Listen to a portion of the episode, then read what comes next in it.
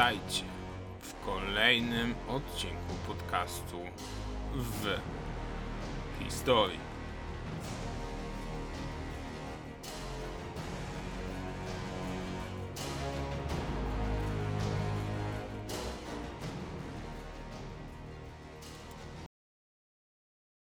Dzień dobry, witam serdecznie w pierwszym po wakacyjnej przerwie odcinku serii Galicja na froncie. Z racji tak długiego czasu oczekiwania na nowy odcinek, prawie miesiąc, wielu z Was pewnie mogło już stracić orientację w czasie i przestrzeni omawianych wydarzeń. Dlatego zachęcam Was, odświeżcie sobie odcinek 15. W każdym razie, teraz przypomnimy jedynie najważniejsze jego szczegóły. W 1914, po początkowych, błyskawicznych sukcesach armii austro-węgierskiej, w pierwszej połowie września trwał już jej odwrót na całej linii. Poszczególne zgrupowania bardzo szybko oderwały się od sił rosyjskich i szybkim marszem, a w niektórych miejscach nawet panicznym odwrotem, cofały się na zachód. I w końcu obsadziły linię Nidy, Dunajca i Białej w Beskidach oraz Bieszczadach. Było one jednak całkiem łatwe do obrony i stwarzały większe możliwości podjęcia z nich kondoofensywy. Bo przecież nie można było bez końca stać w miejscu. I właśnie o wydarzeniach jesieni 1914 roku opowiem dziś w podcaście Dawid Siuta w historii. Serdecznie już teraz Was zapraszam. Siły austro-węgierskie cofnęły się bardzo głęboko, a w ślad za nimi ruszyły armie rosyjskie. A co z Przemyślem? Był przecież potężną twierdzą cesarską. Dlatego Przemyśl pozostawiono poza nową linią frontu. Nie oddano go wrogowi, obsadzono, no, obsadzono go na tyle silnie, by bronił się długo. Miał bronić się do ostatniego żołnierza. Powierzono mu zadanie blokowania linii kolejowych w Galicji Wschodniej i skutecznego działania na tyłach wroga. Miał też wiązać jak największe jego siły aż do czasów nowej ofensywy armii austriackiej. I oblężenie Przemyśla rozpoczęło się już parę dni po tym, jak armie polowe musiały odskakiwać na linię Dunajca i Nidy. Już 17 września 14 roku Rosjanie zablokowali twierdzę, a w trzy dni później rozpoczęli regularne oblężenie, co oznaczało też ostrzał artyleryjski. A przy okazji, niezwykle ciekawe jest, jak armiom austro-węgierskim udał się odwrót pod ostrzałem. W manewrze tym znacznie pomogła im pogoda. I nie mówię tu wcale o generale Mrozie, czyli ulubionym sprzymierzeńcu wojsk rosyjskich. Sprzymierzenie z wojsk austro-węgierskich nazywał się trochę inaczej.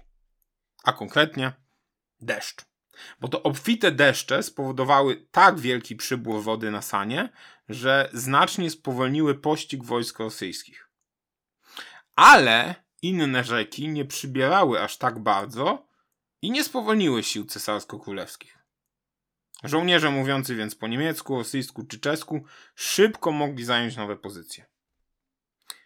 A i przypomnijmy przy okazji, jak te pozycje przebiegały. Weźcie sobie w dłoń mapy fizyczne południowej Polski lub przywołajcie je na ekran, choćby z Wikipedii i popatrzmy. Pierwsza armia austro-węgierska miała obsadzić linię Nidy i Dolnego Dunajca. Czwarta armia, której przy okazji zmieniono dowódcę i został nim sam arcyksiąże Józef Ferdynand, dotychczas jedynie wódz jakiegoś tam mniej znaczącego korpusu, zajęła linię Tanów-Gorlice. Trzecia armia austro-węgierska pozycję od Gorlic aż po Przełęcze Karpackie w rejonie wsi Konieczna a druga armia otrzymała zadanie obsadzenia północnych stoków karpackich od przełęczy Regetowskiej aż po przełęcz, przełęcz Urzocką. To wszystkie nazwy geograficzne, które możecie znaleźć na mapie południowej Polski. Dodatkowo tej drugiej armii austro-węgierskiej zlecono zadanie propagandowo najważniejsze. Generał Bym Ermoli, który był jej dowódcą, usłyszał w Wiedniu, że ma ze swoimi żołnierzami osłaniać górskie przełęcze, by zasłonić jako własną piersią przejście na Węgry, które w propagandzie były sercem monarchii Habsburgów. Można zatem powiedzieć, że w pewnym sensie pod koniec września, kiedy Przemy Przemyśl został zamknięty pierścieniem oblężenia, a armie polowe zajęły nowe pozycje obronne, zakończył się pierwszy etap wojny w Galicji. I błyskawicznie rozpoczął się akt drugi. Równocześnie do gry w Galicji wchodzili też Niemcy. Naczelne dowództwo Armii Lądowej II Rzeszy zgodziło się udzielić Austro-Węgrom praktycznego wsparcia i w tym celu skierowało na wspólny odcinek frontu, y, czyli y, w bardzo północnej Galicji, właściwie już w Królestwie Polskim, 12 dywizji zgrupowanych w 9 Armii Niemieckiej. W armii tej y, wybrzmiewały głośne nazwiska, które jeszcze nieraz w historii I wojny światowej usłyszymy. Bo kto dowodził tą armią? Osobiście marszałek Hindenburg. A jej szefem sztabu był generał Ludendorff. Można więc powiedzieć, że dziewiąta armia II Rzeszy tworzyła naprawdę kawał historii Niemiec. Ale wracając do meritum. Siły pruskie stanęły początkowo na północ od Krakowa, zajmując linię w, widła, yy, w widłach Wisły i Nidy. Pasy centralne gotowały się więc do kontrofensywy. Wiadomo było, że zacznie się ona za kilka, góra kilkanaście dni. I Rosjanie mogli się tego spodziewać. Tym bardziej, że na przełomie września i października rozpoczęła się ewakuacja Krakowa. Na razie tylko nieformalna. Bo nastroje ciągle były dobre. W Krakowie naprawdę wierzono, że ta wojna za kilka dni się skończy. Y, nie obserwowano, co dzieje się wokół, że żołnierze austro-węgierscy ciągle się cofali, ale nie wszystko chcieli widzieć ludzie mieszkający wtedy w Krakowie. Dodatkowo morale w tym mieście, zarówno mieszkańców, jak i żołnierzy, było naprawdę wysokie. A budowały je też wieści z frontu, y, gdzie Rosjanom nijak nie szło oblężenie Przemyśla. W sumie tam sytuacja wyglądała akurat całkiem dobrze. Pod koniec września AOK, czyli taki sztab główny armii cesarsko-królewskiej austro-węgierskiej, ukończył przygotowania do podjęcia kolejnej kontrofensywy. Połączone siły własne plus wojska sojusznika niemieckiego miały uderzać właśnie w Galicji. Ale nadal były one zbyt słabe. Przeciwnik miał przewagę liczebną. Dlatego trzeba było poszukać sposobów na zwycięstwo gdzie indziej. I właśnie tym rozwiązaniem miało być zaskoczenie szybkim i zmasowanym natarciem. Powszechnie było wiadome, że Rosjanie, jeśli gdzieś chcą uderzać, to na pewno uderzą na Górne Węgry, czyli dzisiejszą Słowację, co właściwie wiązałoby się z wykluczeniem Austro-Węgier z wojny. Zapytacie jakim cudem? Już odpowiadam. Uderzając przez przełęcze karpackie na Słowację, armie rosyjskie znalazłyby się tak naprawdę niedaleko Budapesztu. Budapeszt jedna ze stolic monarchii. A zajmując Budapeszt, szybko można by było zająć drugą stolicę monarchii cesarsko-królewskiej, czyli Wiedeń. Wejście na Słowację równałoby się bardzo szybkiej możliwości pokonania mm, państwa cesarsko-królewskiego. A to było przecież celem Rosjan. Oni chcieli jak najszybciej wyłączyć je z wojny. Dlatego kontrnatarcie w Beskidach miało zapewnić armii austro-węgierskiej udaremnienie realizacji tego celu przez Rosjan. Dlatego uderzenie przy, przełamujące miało wyjść właśnie z terenów przełęczy karpackich, gdzie siły cesarskie najbardziej zbliżały się do serca monarchii, y, gdzie siły carskie, nie cesarskie, carskie, najbardziej zbliżały się do serca monarchii Habsburgów, czyli właśnie Węgier. Dlatego najważniejsze zadanie powierzono wspomnianej już dzisiaj drugiej armii generała Bym Ermoliego, która stała w Karpatach. Ją wzmocniono odpowiednio, dodając jej do składu e, grupę osłonową pod dowództwem generała Franza Baltina. E, tu ciekawostka, ona składała się głównie z pospolitego ruszenia z Galicji i Węgier, czyli bardzo dużo Polaków w składzie, plus jednej z brygad Legionów Polskich. później zwanej drugą brygadą. Jeszcze o niej usłyszymy. Kontrofensywa miała zacząć się na dniach. I pierwsi rwali się do walki jak zwykle Niemcy. To już w sumie tradycja I wojny światowej. Jeśli ktoś uderza, uderzają Niemcy. I tak było właśnie pod koniec września. Dziewiąta armia niemiecka już 28 września zaatakowała w kierunku środkowej Wisy, Wisły. Początkowo stała się tylko z podjazdami i przednimi strażami armii rosyjskiej i trzeba sobie powiedzieć, Niemcy odnosili spore sukcesy. I po bardzo niedługiej akcji zbliżyli się do Warszawy. Wkrótce po dziewiątej armii pruskiej zaatakowała także sąsiadująca z nią pierwsza armia austro-węgierska, a w trzy dni po niej, po niej ruszyła reszta zgromadzonych przez AOK sił kontrofensywnych. Front więc ruszył po raz kolejny. Jednocześnie drogą lotniczą poinformowano załogę Przemyśla o tym, że zbliża się odsiecz. Przekazano jej też kolejne instrukcje mówiące o tym, jak ma radzić sobie z oblężeniem mm, w kolejnych dniach. Wraz z uderzeniem państw centralnych Rosjanie wzmocnili też nacisk na e, oblężoną twierdzę, a decydentom w Wiedniu bardzo zależało jednak, żeby Przemyśl nie upadł. A miało naprawdę trudne zadanie. Armia carska rzuciła się do krwawego szturmu i pod koniec września ostrzeliwała Przemyśl jak nigdy wcześniej. Ale siły austro-węgierskie w Przemyślu były naprawdę potężne. Ostrzał nie przyniósł wymienionych skutków, szturmy były odpierane jeden po drugim i załoga organizowała nawet dość skuteczne wypady. Pod Przemyślem 1-0 dla Austriaków. Ale na innych odcinkach frontu wcale nie było gorzej. Nie ma tu co omawiać wszystkich potyczek i pomniejszych bitew tej operacji, zresztą prawie żadnych większych nie było. Rosjanie po prostu cofali się pod naporem kilkuset tysięcy żołnierzy mówiących po niemiecku, węgiersku, czesku, polsku, a nawet widzisz. Wystarczyło powiedzieć tylko jedno. Kontrofensywa austriacko-niemiecka była miażdżąca.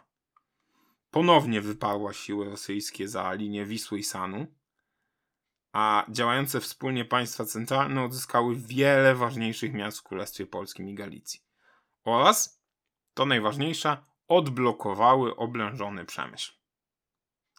Armia cesarsko-królewska nie mogła jednak kontynuować swojej zwycięskiej kontrofensywy na wschód i zatrzymała się niedaleko Przemyśla. Dlaczego? Zmęczenie. Dały się wyznaki żołnierzom trudy forsownego marszu. Znowu mieli oni kilkaset kilometrów w nogach w ciągu zaledwie parunastu dni. Do tego wszystkiego doszły jeszcze przeciwności pogodowe oraz, nie bójmy się tego powiedzieć, fatalne warunki sanitarne, które powodowały śmierć wielu set żołnierzy.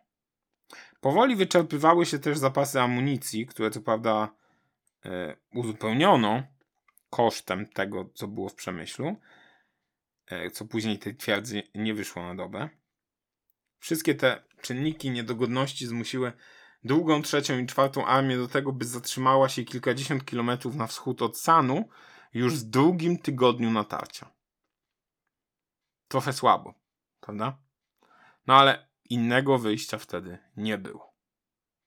A szkoda, bo można zaryzykować wniosek, że w tamtym okresie, gdyby tak pójść za ciosem, można było po prostu Rosjan dobić. Bo po ich odwrocie na wschód ogólna sytuacja w wojskach zgrupowanych w Galicji była po prostu tragiczna. Ponieważ Rosja prowadziła wojnę w sumie aż na trzech teatrach wojennych. W Królestwie Polskim, w Galicji i na południu, gdzie armia carska walczyła z siłami tureckimi. Gromadzenie dużej ilości żołnierzy w Galicji wyczerpywało Imperium Carów na tyle, że jego sytuacja militarna na przełomie września i października była opłakana. Nie tylko militarna, także społeczna, ekonomiczna i w sumie każda inna. Nie było to jednak żadnym wyjątkiem, bo we wszystkich sytuacjach były w takiej samej sytuacji były wszystkie cesarstwa walczące na ziemiach polskich. Przecież Niemcy również prowadzili wojnę na dwa fronty. Tak samo Austro-Węgrzy. Oni także walczyli na północy i południu. Ale sytuacja Rosjan była nieco inna. Możemy nawet śmiało powiedzieć cięższa, ponieważ na wszystkich frontach ponosili oni statystycznie największe straty. Często było to spowodowane wprowadzeniem na potrzeby armii nowych rodzajów uzbrojenia. Mówiliśmy już o samochodach pancernych, ale do wal w Galicji rzucono też nowość pociągi pancerne, które zadawały przeciwnikom naprawdę duże straty. A Rosjanie byli ich najczęstszymi ofiarami. Losy działań wojennych w Galicji jesienią 1914 roku zdecydowały, że wcale nie na terenie tej prowincji, ale całkowicie poza granicami monarchii austro-węgierskiej ta wojna mogła się rozstrzygnąć. Wydarzenia rozgrywające się bowiem w Królestwie Polskim w połowie października 1914 roku przyczyniły się do uruchomienia i rozpędzenia kolejnej kontrofensywy, ale tym razem rosyjskiej. Przez historyków została ona nazwana nawet walcem parowym. Dlaczego tak? Bo tak jak walec parowy może zmiażdżyć, mógł zmiażdżyć wszystko, co napotkał na swojej drodze, tak samo uderzenie rosyjskie miało taką moc. Wstępem do tej kontrofensywy parowej była klęska pierwszej armii austro-węgierskiej pod Dęblinem i paniczny wręcz odwrót armii niemieckiej generała Mackensena spod Warszawy. Ale carski walec ruszył na dobre dopiero w połowie października i powoli rozjeżdżał siły niemieckie i austro-węgierskie. Fronty obu armii państw centralnych załamały się w ciągu kilkunastu godzin, a Przemyśl został ponownie oblężony. Niestety uszczuplono zapasy żywności, amunicji i co najmniej jedną dywizję piechoty węgierskiej. Dlatego następne tygodnie zapowiadały się dla niego naprawdę ciężko. Ba, cały październik i listopad dla armii sprzymierzonych zapowiadał się naprawdę ciężki. Ale o tym opowiemy sobie już za tydzień. Już teraz zapraszam. To był podcast Dawid Ciuta w historii. Dziękuję za uwagę i do usłyszenia w kolejnym odcinku. I na tym koniec dzisiejszego odcinka. Mam nadzieję, że się spodobał. Dlatego daj mi znać, co o nim myślisz. Napisz też, jeśli nie zgadzasz się z którąś z moich tez i chcesz od niej podyskutować. A może masz ochotę zaproponować mi temat do omówienia w przyszłości? Też możesz mi o tym napisać. Zachęcam Cię też do subskrypcji kanału, wtedy nic się nie ominie, a mi dasz motywację, żeby starać się jeszcze bardziej. I do usłyszenia w kolejnym odcinku.